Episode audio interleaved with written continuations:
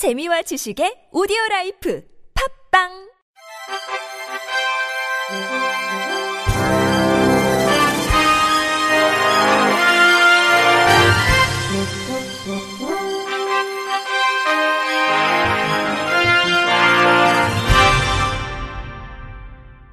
청취자 여러분 안녕하십니까? 12월 26일 목요일 KBIC 뉴스입니다.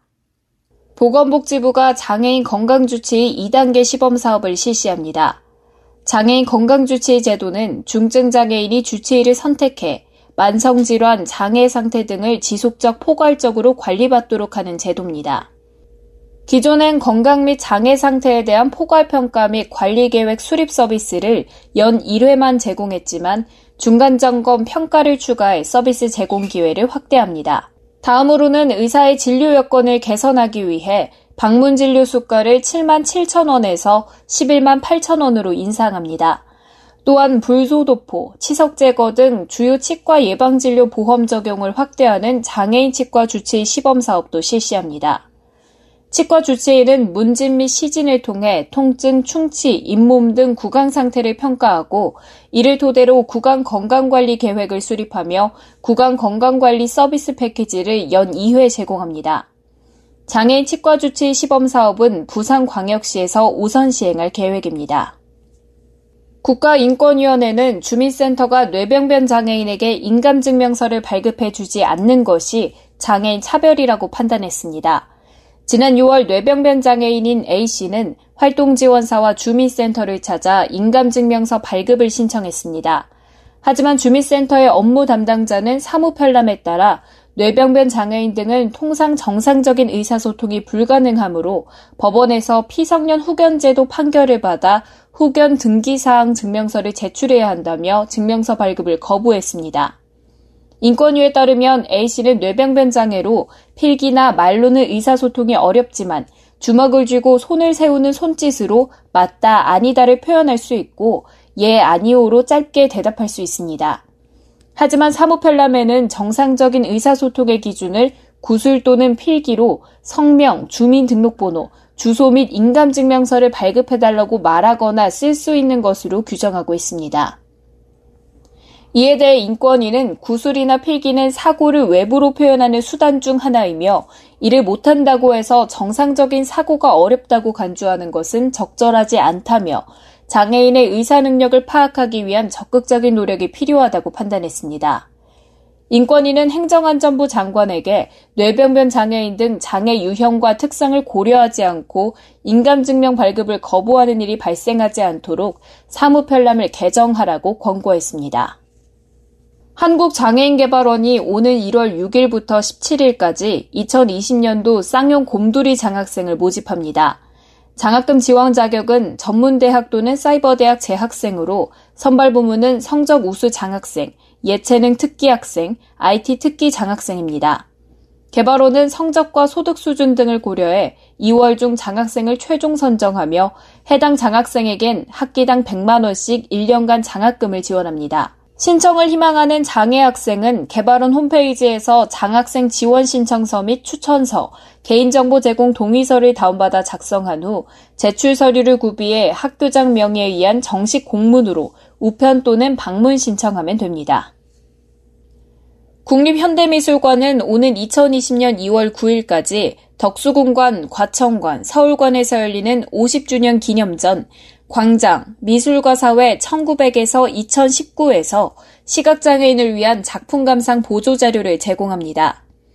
보조자료로는 각 관별 전시 소개와 전시장 지도, 주요 출품작 설명이 점자와 큰 활자, 촉각 인쇄물, 음성 해설로 제작돼 제공됩니다. 촉각 자료로는 이중섭의 세 사람, 신학철의 묵시 802, 날리니 말리니의 판이 뒤집히다, 요코미주 시즈카의 타인2 등이 제공됩니다. 음성 해설은 한국시각장애인 연합회 미디어 접근센터 시각장애인 화면 해설 방송작가 15명이 개발에 참여했습니다. 촉각 자료는 별도 사전 신청 없이 미술관 안내 데스크에서 받을 수 있으며 시각장애인용 음성 해설은 국립현대미술관 모바일 앱을 통해 누구나 이용할 수 있습니다. 윤범모 국립현대미술관장은 전 국민 누구나 즐길 수 있는 열린 미술관이 되도록 특화된 감상 자료 보조와 교육 프로그램 강화를 위해 노력하겠다고 밝혔습니다. 성남시는 오는 28일 오전 10시 시청 한누리에서 장애인 탁구팀 창단식을 개최합니다. 탁구팀은 김병영 코치, 윤지우 선수, 문성애 선수 등 3명으로 구성됩니다. 윤 선수는 2019 체코 오픈 국제장애인 탁구 대회 개인 단체전 금메달, 2019 아시아 지역 선수권 대회 개인전 동메달을 획득한 유망주입니다. 문 선수는 2012 슬로베니아 오픈 개인전 금메달, 단체전 동메달, 2012 런던 패럴림픽 개인 단체전 동메달을 획득한 바 있습니다. 성남시청 장애인 탁구팀은 내년 1월부터 공식적으로 각종 대회 시청 소속으로 출전하게 됩니다. 체육진흥과 관계자는 엘리트 체육인들이 운동에 전념하는 여건을 조성해 장애인 스포츠를 활성화할 것이라고 밝혔습니다.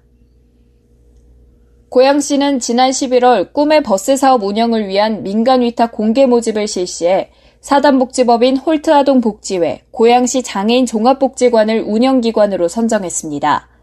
꿈의 버스는 여행을 원하는 장애인과 장애인 가족에게 버스와 운전기사, 유류비, 통행료를 지원하는 사업입니다. 현재 두 대의 버스가 운행되고 있으며 월 평균 400명 이상이 이용합니다. 특히 월 1회에서 2회 항공우주 박물관, 배다골 테마파크, 행주산성, 현대모터 스튜디오 고향점 등의 무료 시설 방문과 연 2회에서 5회 엠브로텔 고향점과 킨텍스 캠핑장 이용을 제공하고 있습니다.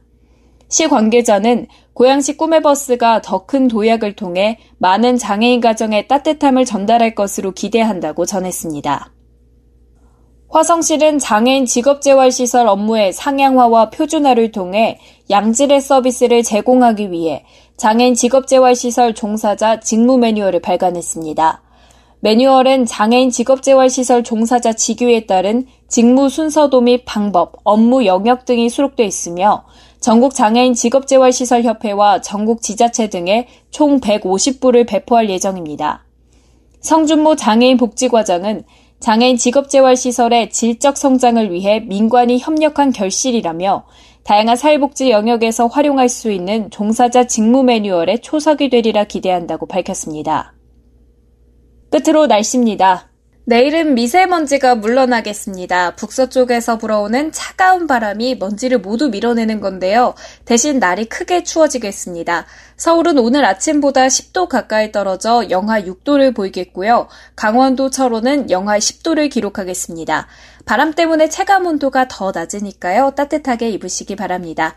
낮에도 추운 건 여전하겠습니다. 서울 한낮 기온 2도, 대전 5도, 대구는 6도에 머물겠습니다. 호남 서해안 지역은 내일 새벽까지 눈이나 비가 조금 오겠습니다. 그 밖의 지역도 오늘 내린 비가 얼어붙을 가능성이 있으니까요. 빙판길 조심하셔야겠습니다. 날씨였습니다. 이상으로 12월 26일 목요일 KBRC 뉴스를 마칩니다. 지금까지 제작의 안재영, 진행의 최유선이었습니다. 고맙습니다. KBRC